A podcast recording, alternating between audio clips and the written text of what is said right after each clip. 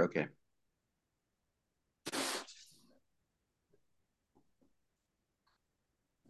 Good afternoon. We are together for our Friday afternoon Erev Shabbat Torah class with Rabbi Akiva Zweig, Rosh Yeshiva at the Talmudic University of Florida, and the spiritual guide of the Hemisphere Torah Learning Program.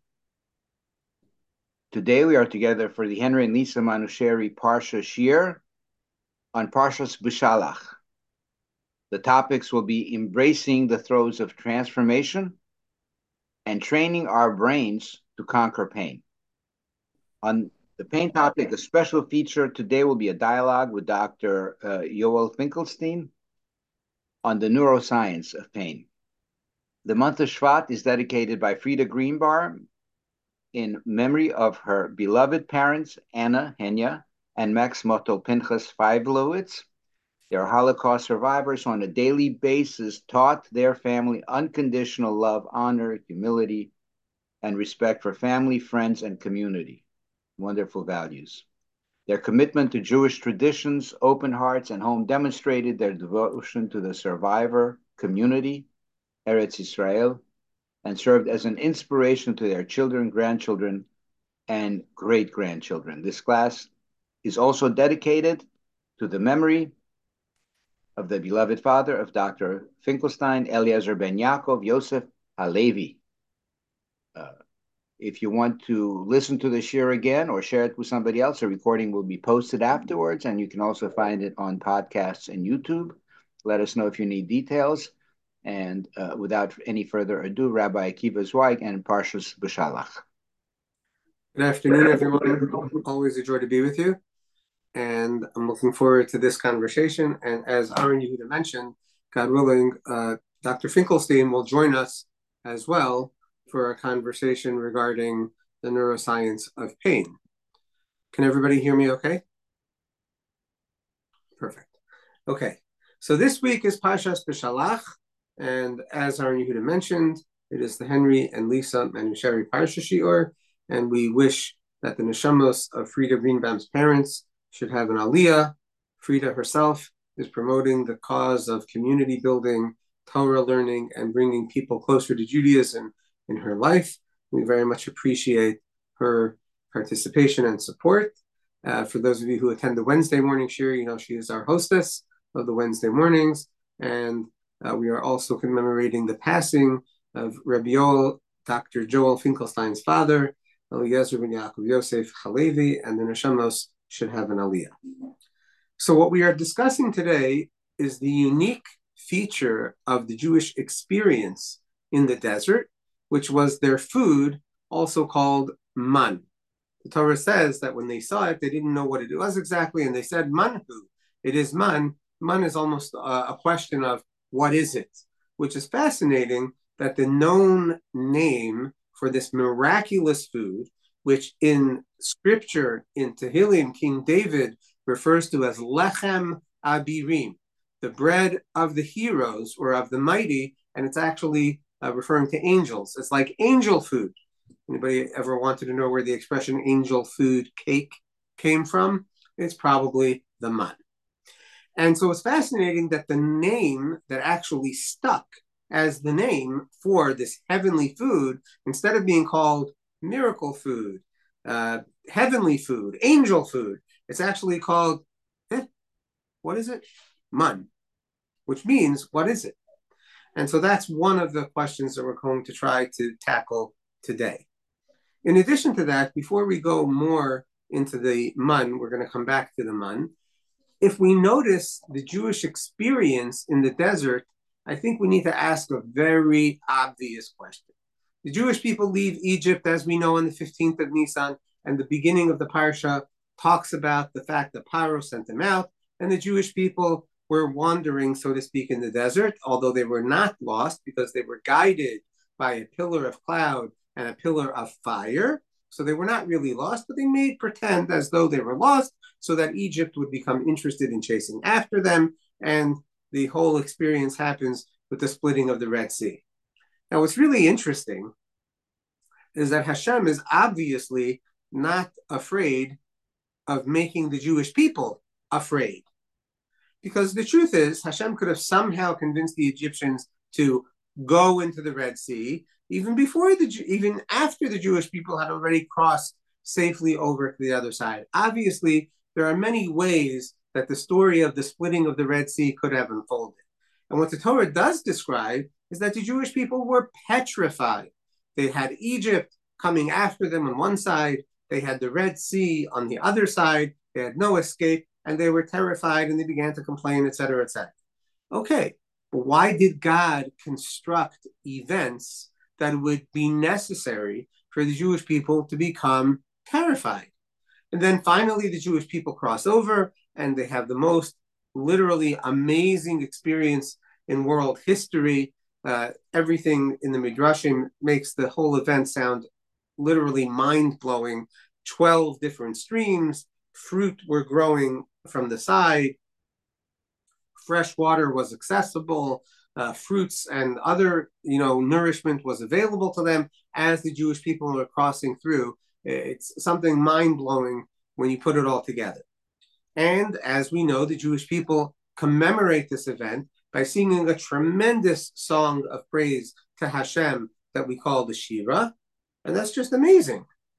What happens next? Moshe causes the Jewish people to travel away from the Yamsuf and they get to a place where the water is bitter. Right? Even though when crossing the Red Sea, they had literally every, every imaginable amenity available to them, as soon as they finish that experience and they are done with the Red Sea, they travel for three days, they cannot find water, and they get to a place, the water is bitter. And that becomes a whole story in itself. God sends a miracle through Moshe. He throws a tree into the water. The water becomes sweet. Fine. Then they have a nice experience at a place called Elim, where there are 12 springs of water and 70 date palms. That sounds good. And then again, they're traveling in the desert and they're now wondering about food, right? They've been on the road for a while now. At this point, the Torah describes it's 30 days journey that they are now in Egypt. And wow, Dr. Finkelstein is here already. Um, if you mind just uh, perfect. Okay. And now they're at a 30 days journey into the desert, and now they don't have food. So what happens? So Hashem brings them to a place where they're afraid that they don't have food. So the people complain, hey, look, there's no food here. And Hashem says to Moshe, don't worry, I'm going to rain down food for them from the heavens. And the people will know that I am Hashem. They will experience this man in the morning and in the evening, and everything will be great. Okay, that's what Hashem says to Moshe. And then, of course, the people, you know, still are complaining, and they want meat, meat. They want meat to eat.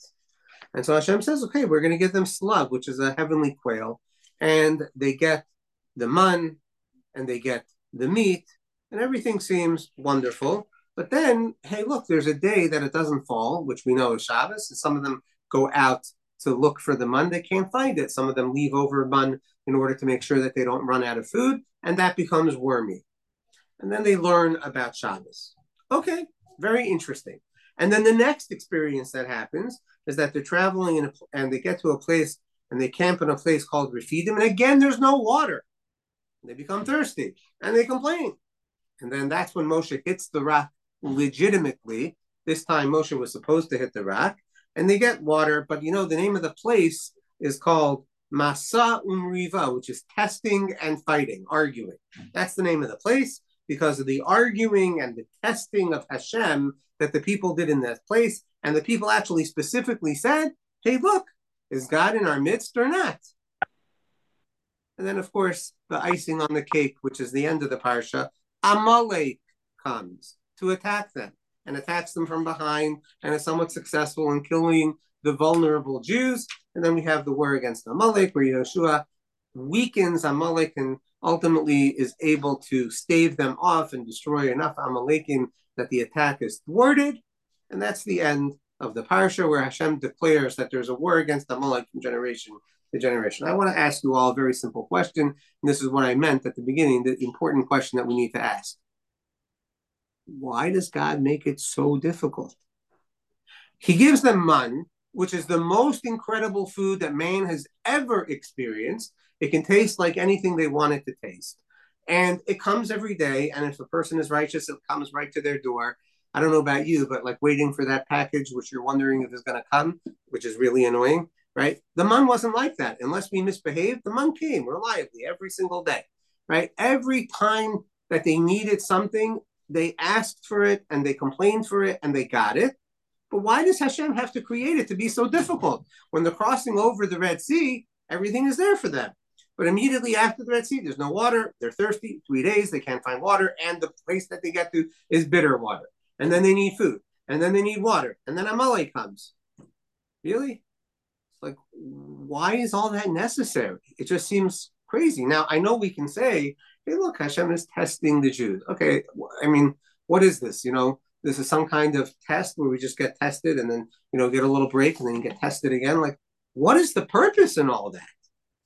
That's the overarching question that i think is very important because i think what most of us do is hey look what's wrong with these jews? When are they going to just trust hashem already? That's true okay? We could also ask that question. But instead of asking that question i'm choosing to ask the flip side question is what is hashem doing hashem obviously could make it much easier for them Instead of the water being bitter, they could have water that's sweet. Instead of three days with no water to find, I mean, after all, they, you know, I think we're going to need to invent, God willing, in the future, a new form of GPS. Instead of GPS, it should be called uh, DPS, which would be the divine, you know, system of navigation, right? They have that, so take them to where there's water, for heaven's sake, right? I mean, is it that so difficult? And obviously, Hashem can make water to be there anyways, wherever uh, Hashem wants it to be. So, what is the reason for all of this trial and tribulation? Then I'd like to share with you one more question, which is the question that hopefully we're going to discuss more in detail with Dr. Finkelstein. And that is there's a fascinating argument in the Talmud about the man. So here's the story with the man. If you read the sentences here and you read the sentences later in the Torah, in Parshas the man is apparently a rather delightful looking and delicious tasting food. For those of you that like pancakes or French toast, at least, because the Torah tells us that it was like honey, wafer. Eh, you know that was the appear that was the taste of the man kitzapichis bidvash, which is like a fried cake with honey. Most people like that, and it was very pleasant looking, uh, white seeds, maybe looking like coriander. Okay, and it fell, and that had a layer of protection below and a layer of protection above, which is, by the way, why we have two coverings for the challah, a cover below and a cover on top to remind us of the man. Okay, that's pretty phenomenal. And if we go with the Talmud, the Talmud says that the man can taste like most any food, almost any food. If you wanted it to taste like chicken, great. Pastrami, great. Cholent, great. You know, cocoa, whatever you wanted it to taste like is what it could taste like. Okay. But the Torah also says in Sefer Devarim that Hashem kind of tested us with the mun. That's the language of a, a, sentence in Sefer Devarim. And not only that, over here in Parshas Beshalach, the Torah has a very interesting language, which says that I'm sending them this food, and that I, in order that I should test him, will he go in my Torah or not? Meaning, will the Jewish people go in my Torah or not? This is chapter 15, sentence 4. Hashem said to Moshe, Behold, I am going to rain down to you bread from the heaven, and the people will go out daily, devar yom biyomot, uh, each, so to speak, matter day by day, in order anasenu, in order that I will test him, if he will go in my Torah or not.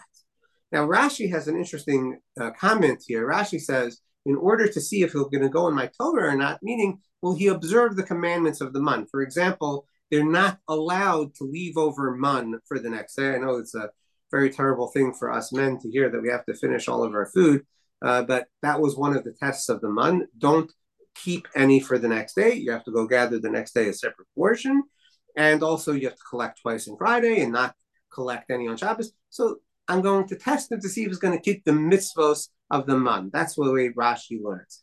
But the truth is that the Torah sounds much more general than that, and other Rishonim do learn this way, is that the man is a sort of a testing ground to see if the Jewish people will keep the entire Torah or not. And then the obvious question is, how is the man a testing ground for that? So, of course, some people say, well, do you trust that the man is going to come the next day or not? So it's a question of what does that mean, this sentence, when Hashem says, I'm giving him this food from heaven in order to test him if he will observe in my commandments or not. Okay, now here's a very fascinating comment from the Talmud. The Talmud, in discussing the man, points out that the man is considered to be an affliction of sorts, meaning it's a painful experience of some way. And here the Talmud says two opinions as to why the man is an affliction. Two different rabbis, two different opinions. One opinion says the reason that the man was an affliction is because the man only came for the day. The man did not build up a storage capacity where a person could have in his pantry man for the next few days, right? It needed to be finished that day. He wasn't allowed to leave any over. And therefore, the man needed to actually be finished. And therefore, a person never knew if he had the next meal's food or not until it arrived the next day. And not having food in storage for the next meal is considered to be a painful experience. The rabbis say that a poor person who's wondering where his next meal is going to come from doesn't feel satisfied even with the food that he has because he's too busy emotionally anxious about where the food is coming from the next day. So that's one explanation of why the man is considered to be painful. A separate opinion in the Talmud says the reason the man is considered to be painful is because even though the man was able to taste like any food that you wanted, it could be the Ashkenazi food, the Moroccan food, the Syrian food, the et cetera, et cetera, the Hungarian food, the you know, all of that. But it never changed appearance. It did not look like goulash. This is why I'm saying it to Joseph because I'm looking at Joseph. Um, it did not look Hungarian. It only looked like man. And it's not satisfying to a person to look at one thing, but to be eating a different thing because that's almost like eating in a dark room. And the Talmud says something very interesting. A blind person never gets fully satisfied from his food because he can't he can't see what he's eating, right? As we know in cuisine, of course, you use the word cuisine when you talk about a fine dining experience. preparation of appearance is critical. Right? Food needs to look pleasing in order to round out the experience to its ultimate extent. And so a blind person doesn't get satisfied from his food, and therefore the man is a painful experience. And the Talmud over here seems to be taking it as a given that you know nobody's going to keep the generic taste of the man because hey, this is really cool. I can make it taste like anything. So therefore, most of the time, a person is going to be thinking a different food than what he's actually looking at, and that's a painful experience. So here we have a very interesting fact. According to everybody in the Talmud, the man only landed for the day. You couldn't store up for the next day. And even though the, the food of the man was able to taste like many, many different things, it would never change appearance, which everybody agrees is a painful fact of the man.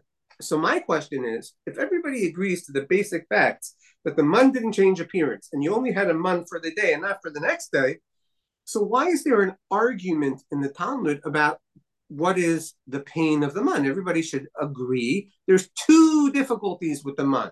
Number one, you can't really see what you're eating because it didn't change appearance when you were imagining it to be something else. And number two, you never had more than today's food, except for, of course, Friday, where you had the Shabbos food, which is a whole conversation unto itself.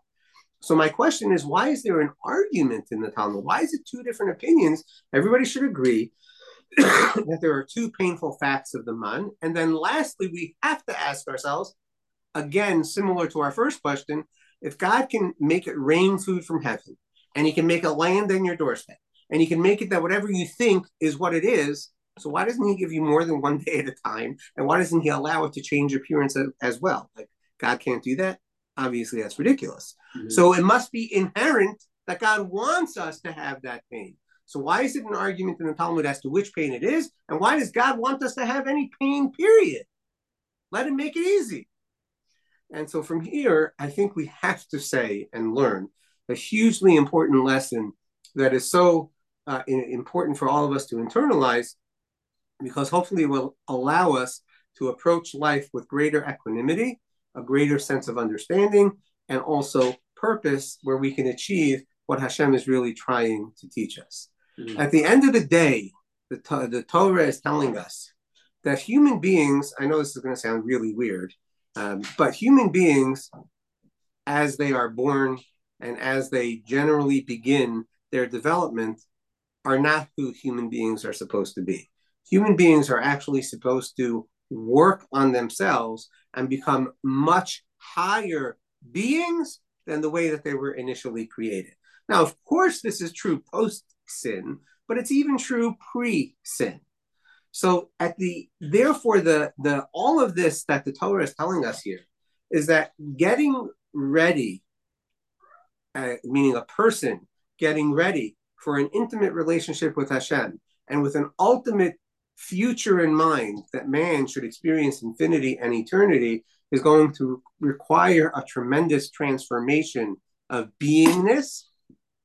I know it sounds crazy, but not all transformation is without pain actually pain instigates a person to look deeply into themselves, to see reality differently, and to be able to become a different level being. That's the point.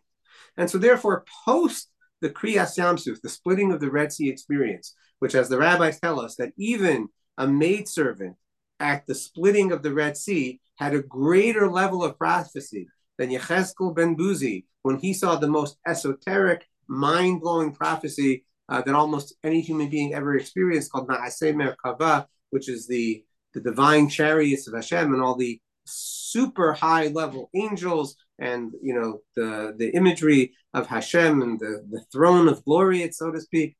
All of that, the the maid servant at the Red Sea had a higher level of prophecy than Yecheskel ben Buzi in that most esoteric and unbelievable of all prophecies. Okay, that's what they experienced for the moment. Unbelievable. But the question is, are they now ready for a whole new level of existence? And the answer is not without work. Or, in other words, not without pain and transformation. Now, obviously we can see that as great as these people were, there was plenty of work to do. As we know before the splitting of the Red Sea, hey, didn't we tell you, don't take us out of Egypt? Aren't there enough graves in Egypt that you can bury us in Egypt, etc., etc.? So these people needed to be given, if you want to call it tests, go go go go for it.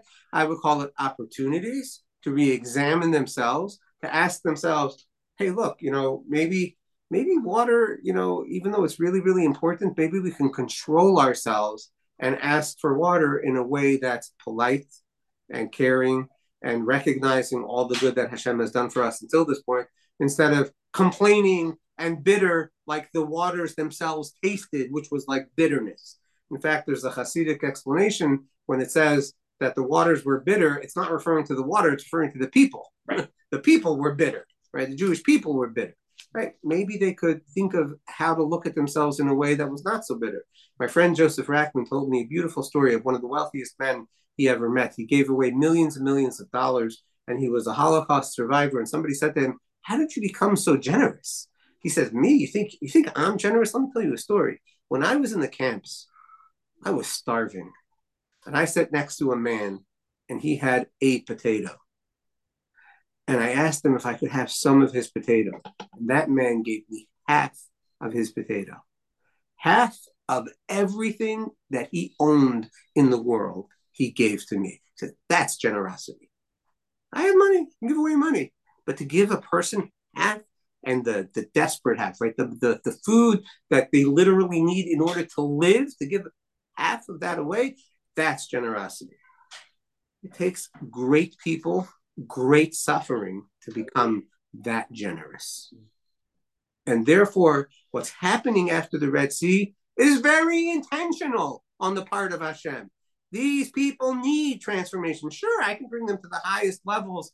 I can give them those tremendous prophecies and physical experiences with fresh water coming out of a saltwater sea and fresh fruit, you know, growing on the side and a dry bedrock to walk on. and the, and and their enemies, you know, caving in and dying and you know suffering behind them. Yeah, I can give them the most incredible experience of all time, but have they really changed to the next levels that they need of transformation in order to have the ultimate relationship with me. And therefore, in one case after another, Hashem is giving them opportunities of transformation. Comes along the man, which is a 40 year gift, which the Torah tells us they needed to preserve to show people this gift. And there's an inherent pain in the mun. And over here, the rabbis are telling us something incredible. When it comes to pain, a person truly only experiences one pain at a time, even if he has multiple pains. Even if a person is experiencing different pains, a person always only experiences the most intense pain. The example I usually give a person gets a paper cut, that hurts. That's annoying. But if at the same moment after the paper cut, they then stub their toe, they forget about the paper cut. Paper cut doesn't count anymore. And so, therefore, what the rabbis are telling us is that when it came to the man, a person would experience whichever pain was most intense for him. Is that the emotional anxiety of not knowing where my next meal comes from that captures my brain? Or is it the fact that, you know, I'm trying to eat cholent, but it looks like, you know, looks like French toast? You know, that's not comfortable, right? And the rabbis are telling us that it's a question of what does a person consider the most um, attached feeling that they have. I need the financial security of knowing where my next meal comes from, or I need the physical sensation of seeing what I'm eating. Now, either it depends on the person, or the rabbis are telling us that it's a straightforward argument about which is worse for a person. Either way, the real message of the rabbis is that when it comes to pain, the brain latches onto pain, it becomes focused on the pain, and that becomes the experience of the person unless they learn to move the pain to the side for something more important. Um, I'll share a personal uh, thing about this. We're gonna go. I'm gonna go just three more minutes, then we're gonna get Dr. Finkelstein because I know uh, Aaron Yehuda has a hard stop at two o'clock, and I would like him to be here for at least some of that conversation personal experience that I had is when I was going through my divorce, there was a period of time when I wasn't allowed to see my children. And I'm speaking to one of my lawyers saying, like, how am I supposed to deal, deal with that? And they told me I needed to compartmentalize. And I'm thinking, how do you compartmentalize not seeing your five children? That was really hard for me. But you know what? Life can be really hard that way. And he was right. As much as I really hated him in that moment, okay? He was right. He was right. That is the message of the mun. Are you going to focus on the fact that, hey, you can't see what you're eating or you don't know where your next meal is coming from? Or are you able to move that to the side and say, thank you, Hashem, for the food that I have? I'm going to study Torah today. I'm going to go be with my family today. I'm going to do the important things in my life that I need to do today because, hey, my day is taken care of. It is. In the morning, I gather enough food for the day and I'm good. Or am I going to be like, oh, but what am I going to do about tomorrow? Oh, I can't see what I mean. This is so uncomfortable. And instead of paying attention to my wife and my children and my business and my Torah, I'm going to be like, oh, no, I can't think because like I'm too busy. You know, I can't, you know, what's going to be with the stock market? And what about my real estate asset? And la, la, la, la, la says the Torah, I'm going to give him man with inherent pain to see if he can really transform himself and learn how to compartmentalize his pain. And therefore, the man is a test not only for the mitzvahs of the man, like Rashi says, and I think maybe Rashi even agrees with this. Let's first see if he can do these mitzvahs because these are really hard.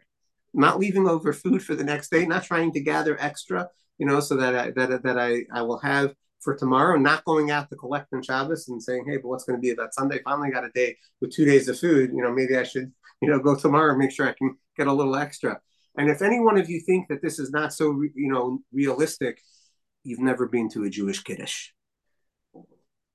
or one that comes after, you know, a breakfast with lunch to follow and the Kiddush in the middle. Right? It's like it's like desperate. You know, is there going to be enough food for me, even though I've already eaten I will eat again in an hour, but I need to make sure that I get everything at the kiddush. There's a comedian I think who once invented a very long fork so that he could, you know, be at the back and just spear what he wanted. Right? That's the sad truth of our attachment to food, our attachment to our security, our attachment to what we quote unquote need. We tend to not learn to put our pain to the side, and that is the message of the mind. So, what I asked Dr. Finkelstein today is if he would talk about the neuroscience behind pain, and is it true, in fact, that a person really only focuses on one pain at a time, etc. And I have the privilege of having Dr. Finkelstein join us for Shabbos, and so here he is. He was able to come on time, which we're very, very thrilled about. Good to see everybody. We, you have the floor. Try to try to get both of us together. Yeah, maybe. we can. We probably. Oh, great. That's perfect. Okay, good to see everybody. Thank you guys. Um, so, uh, first of all, it's great to share. Um, and uh, second of all, let's talk a bit about pain and uh, and reward because really, it's really not possible in in the brain to separate the experience of value and hedonic experience from the process of learning. So those two things are virtually identical in terms of how the brain operates, and it's impossible to have values or to have things that are that feel hedonic and pleasurable without also having an association around uh, learning and behaviors that that those subsequently reinforce. So a good example of this is, you know, I I, I can learn to uh, to go to the refrigerator and get something to eat when I'm hungry, and and being hungry and feeling full and satisfied reinforces everything that goes into the the act of getting up, going to the refrigerator, the task of opening it up, pulling out the food that I want. All of those things are reinforced every time I love the food I'm eating. So what you're saying is, uh, forgetting about pain for the moment, that Well, the, part of what happens in experiencing pleasure is pleasure becomes a way of embedding teaching. That's exactly right. Pleasure and teaching are, are synonymous, and pain is, is is identical with pleasure in the sense that in the sense that when you have pain, what what what that does is that is it immediately sets off another set of motivated behaviors for avoiding pain because the avo- avoiding pain is pleasure. Right? When I when I finally get rid of the pain, that feels great. That's called telling a person that you don't want to have a conversation with them. Yeah. S- speaking of which, my mother just called, so I'll call her. but, but anyway, the, the point is that the point is that that with, it's impossible to separate out these values from the learning that inculcates them. Okay, so so in some sense, when you when we when we think about the mind, it's interesting because right off the bat we're looking at the dimensionality. There's a hierarchical pro. So when we think about values and, and appetitive behaviors that are they, they generate sequences of, of repertoires of, of behaviors that that then become reinforced practice and learn. Okay, so there are hierarchies of these inside of our brain, and we can and those hierarchies can be I'm on the one hand a doc I want to become a doctor, so I'm going to medical school, you know, and and that and what I'm doing in studying for this test is competing with every other possible thing that I could find pleasure from. Right. Right. So, so in other words, what you're saying is that when a person, like a person, determines a goal, and they say, "Okay, I I want to achieve this goal," and then they put themselves through a lot of painful experiences in order to achieve that goal, whether it's waking up early or spending long hours studying. When on the other hand, they could be going to the beach and having a good time. And in action selection or in, in behavior selection, there's always a competition between which of these behaviors I should be selecting in order to optimize my pleasure. Now, there are two specific biases that are that are well characterized, and, and th- these are generalities, but they're useful. One of them is is an immediacy bias, meaning what's going to pleasure me right now, right? And that has to do with the primary visual cortex. We are extremely visual creatures, right? When when, when I'm worried about what's happening right now, I'm, I'm thinking about not not whether I want to graduate from medical school, not whether I want to accumulate all the wealth in the world, but I'm hungry. I see this. This looks good. My senses are activated. Not Let's I get want to lose weight. uh, not I want to lose weight, right? There's a primacy to, to the sensory component in motivating and hijacking the hierarchies of behaviors, right? So now the, the sensory component is now driving the behavior entirely. Humans are extremely visual creatures. Of all mammals, there is not a single other mammal that has the rich capacity for sensory intake through the eyes that we have. We are the best seers of all the mammals, bar none. Okay, so when it comes to the immediacy of reward processing, like the the the sensory input can be that's that's thinking fast and slow. This is system one thinking, very fast, very informed by senses, not contemplated, right? And, and very sensory. So that's that's one way in which we can get our our our repertoires of behaviors can get hijacked and pulled in certain directions. But there's another way, which is I may decide that I want to rule the world and I'm going to accumulate things and think long term about what I'm doing and, and, reg- and relegate all of my behaviors towards long term gain, right? So the interesting thing is that that's slower thinking that tends to be a bit slower, right? So, and it's more abstract because there's because anytime I have a higher level goal, I have to think of several different, I have more abstract ways of doing this. It's things not that, right in things that I can't see. Things that I can't see, I, I, I need to accumulate. So these are actually the two parts of the mun to some extent, the two pains of the mun that are being described. Because if you think about it, where's my food coming from? What sustains me? Well, there's two goes. One is I'm hungry, I got to eat. Whatever, whatever's in front of me, and, and my experience, controlling my, ex, my immediate experience is the source of, of continuity. That's the mistake. Fast food. Fast, right? The, the, the sort the, the, the mistake is that my, what my control of my immediate environment, what's immediately present, that's what's important. And that and that by itself is uninformed. And then the the alternative is that you you might think that I can just accumulate wealth and then I, I that's going to guarantee my children will live forever. The people who think that the accumulation of wealth and the building the best fortress in the world is going to save them, that that's the source of infinite life, none of those civilizations are around anymore. The storehouses of grain have all burnt out, the pyramids have all fallen apart. There's no amount of hoarding that's going to save a civilization or create a pathway to infinite growth. The ones that have decided they can be impulsive and follow into sensory sensory activities, and that's going to guide their decision making. The, the privilege of rape, of pillage, of the immediacy, they're not around either. Okay, so right between those two is a sweet spot where where we can gear our sensor, we can gear our reward towards towards. The, and this is the question: What is the ultimate source of reward? That's really the question. What's the ultimate source of pleasure? And so what we're learning is that that you know there the it says when it says when Hashem says he's going to you know teach them through this this this kind of test, he says it's a davar yom liyom, right?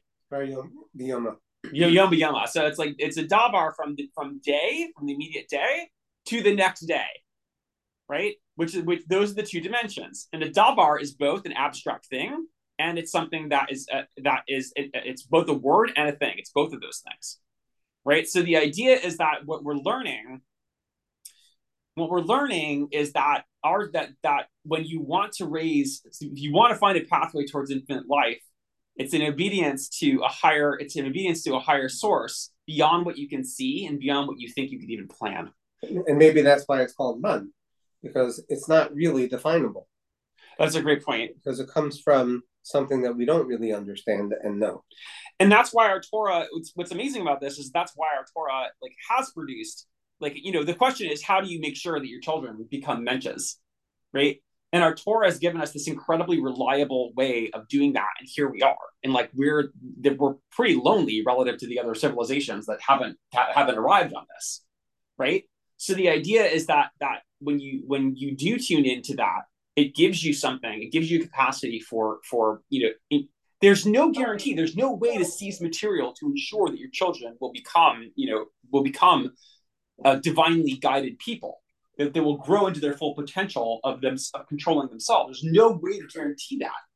And so the, the torah is the way like that that's when you inculcate this then you guarantee that the only known path for for a civilization to regenerate itself over and over and over again reliably that's it So I think what you're saying is that in order to guarantee future generations and existence, we really have to be teaching people to get comfortable with transformation, get comfortable with not needing to consume and to hoard everything, not needing immediate pleasure, right? Not needing to control, but rather giving ourselves over to, on some level, uh, Hashem, but really over to the process of putting my need to the side Yeah.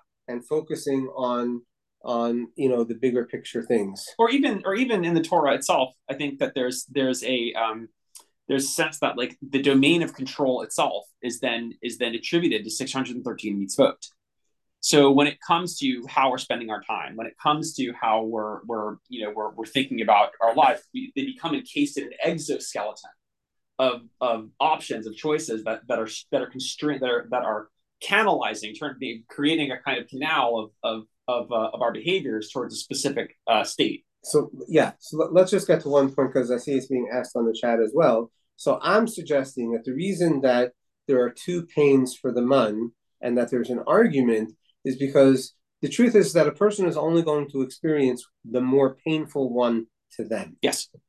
That's what a brain experiences. Yeah. And therefore, it's an argument as maybe as to which one a person normally experiences, or maybe it depends on the kind of person.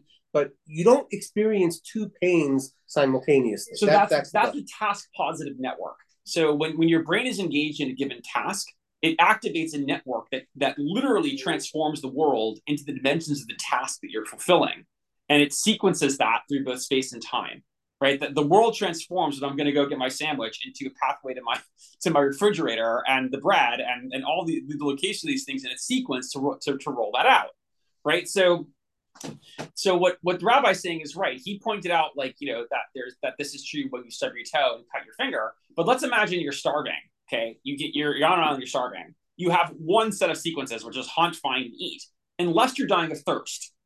And if you're dying, if, if you're if you're thirsty to death, obviously your first sequence is dig for water and then worry about this other thing later.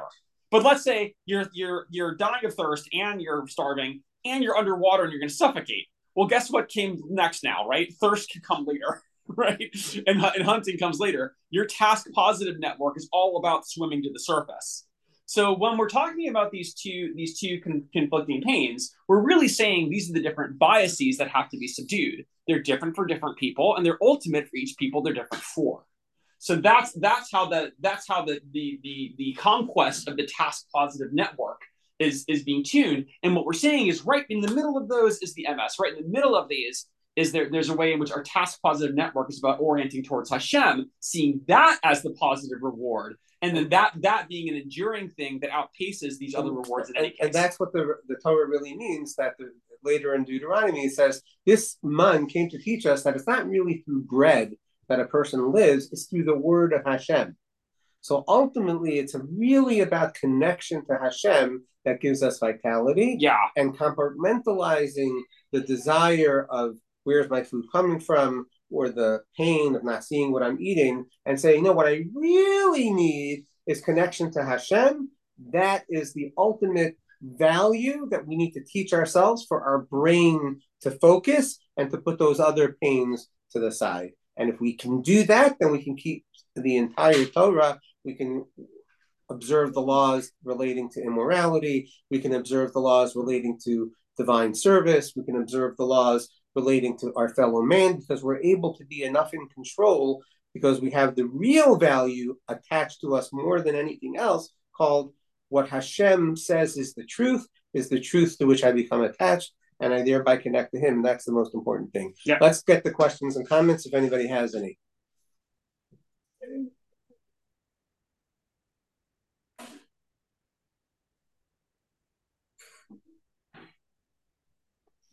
Wow, it must have been really clear and easy to understand. Nobody. Oh, Dr. Horowitz, you want to unmute, please? Yeah, with this new with this new system over here, I can't get to the uh, I can't get to the um, I can't raise my hand fast enough. Um, no problem. Try to put that pain to the side, and we'll we'll be good. Well, I know I know where it is. It just takes me a few seconds to bring it all up. Um, so the another painful thing about this, I mean, you're talking about mun kind of being the the pure word of Hashem. Here's something you're, you're buying a, a, five and a half. You're bringing home for each family member a five and a half pound bunch of wafers. And you're somehow getting it into your stomach the whole day yet there's uh, there's nothing to it. You know, it, it doesn't bloat you. It, it, doesn't come out anything. So what's the question? Uh, the, the question is that's another. Um, to the pain. Well, that's what's yeah, painful, so but kind of this this conjugate thing about it. You're bringing home this. Right. In other words, it's, it's quite it's quite a volume of, of mun. Right. And, and, and, yet, and yet there's nothing to it. It's like it's like the it's like it's like the uh, it's like the Aron or something. Yeah, so what's really interesting about that is you're right, 100% right. And so the question you're asking is why were the people not worried about the exploding? And what's fascinating is that according to the rabbis, the first generation Jews were not worried about that. The second generation Jews were actually worried about that. They were worried about consuming all this mun and that they were not actually going to explode, which tells me that the first generation Jews, as, as counterintuitive as it seems, they got somehow a little more comfortable with the concept of transforming themselves into a different level and kind of physical being. And the second generation Jews were not as comfortable with that. Okay, but I'm just telling you, if you look later in the Torah in Parshas Beha'aloscha, it does seem like they it calls it the lechem hakolokel that the rabbis understand as the food that would cause them ruin because they did not need to use the restroom. So that's just an interesting point. I mean, you're raising a very good point. I'm just saying it's interesting how it seems to depend on which generation of Jew we're talking about. Somebody Stein has a hand up. Okay, who who who uh, is that? Steve. Yeah, hi, it's Sean. Um, th- Steve, you're looking, uh, very very uh, formal today. We're very uh, happy to have you like this. Uh, this seems like a bigger issue than it's just okay. You know, so I, I have a good attitude towards my mom. You know, and uh, but at least for me, maybe I'm the only one in the room, but I make like career choices that dramatically pull at my resources. Like like, am I like lacking uh just like they were lacking like an understanding of what the mun was like should i actually be applying this process to my own career choices in life and my own um you know how much i eat? You know do i eat too much? Do i eat too little? Like is it because a lot of times in the shiur that, that rabbi gives is, is like you end up saying like it's not very comfortable, but this is a big deal. And I'm starting to feel like this is a big deal what we just learned today. Yeah. So um, Dr. Finkelstein is going to respond. Uh, but if I understand your question correctly, you're asking, I think, well, how do I apply this to like business and career decisions, and how critical is it to, to yeah. do it? Yeah. So part of the, I think part of this is that that there's a, I think the mun is kind of the framework of what of what is this which is sort of like you know it really means what it really means is that we need to take our own sense of control with a grain of salt. And that it's not that we don't have some control. Hashem's given us the ability to make choices for sure. But that you know to that there's the betacha and the, the certainty that like whatever we're encountering is god. What else could it be? Right? So when we're experiencing powerful winds and our eyes light up and you know a conversation yesterday with a colleague of mine we we got a, a potentially large donation. And then you know immediately I, I, called and i was so excited. Oh my gosh this is so amazing. This is joel you know he, he me like listen if, if god's giving this to us there's probably some reason for it. And there's probably there's probably some there's probably something that's coming along that we're going to need this for. And we need to be grounded and serious about what we're doing. And and immediately i was like oh, that's totally true like so immediately the ups and downs of these consequences are tempered. That's the whole point of the mun. Right? The whole point of what is this is that like when I'm facing what I think is a crisis, that's God. When I'm when I'm winning the lottery, that's God too. I go up and there he is. I go down. I go, who knew? Right. So I think at that point the betachon then takes it it it, it, it, it kind of tempers this idea that I'm in control, which is what the eyes want to do right? By by changing things to the to the way they want to see them which is what our plans and schemes want to do by creating a hoarding capacity for for value and for you know without making the attribution that that too is god. So i think that that was my yeah no that's uh that's very important. Um i think what you're describing i think what dr Finkelstein is describing and i think steve what you're also hitting on which is a big issue that the Torah is telling us here is that it's very important that we become less desperate about the things that we are convinced that we absolutely need. Mm-hmm. And the way that we can tell if we're in desperation or not is if we've turned off our brain and we're kind of in that uh, amygdala brain uh, mode and we become either overcautious or without caution right so we have to really um, be present in the in the very strong cerebral state and really be in control of ourselves. And the only way that that's possible, but I'm saying in order to make decisions, the only way that that's possible is if we don't desperately need the physical financial security and if we don't desperately need the physical uh, sensory pleasure uh, fulfillment. If we're in desperate need of either of those things, we're in trouble. Does that make sense? In, in terms of how to apply it to your business, et cetera, et cetera? Unmute, unmute. Uh, yes, uh, that's great guidance, and um, that provides sort of a, a, rail that I can ask this question when I'm faced with it. Am I feeling very desperate? Am I feeling very sort of gluttonous? Yeah. Mm-hmm. Awesome. Terrific. Anybody else with a question or comment? Joseph or uh, Sharif, Alan, Lisa, we're all good? Okay, so uh, it was a pleasure to be with all of you. We look forward, to God willing, for next week. Uh, Sharif, we missed you the last couple weeks, so wonderful to have you back. Good to see you. Okay. Good Shabbos, everyone. Let's catch up this Sunday. Good Shabbos. Good Shabbos, everyone. Shabbos, everyone. Good Shabbos. Thank you. Yeah, Joel, let's, let's catch up, Joel. If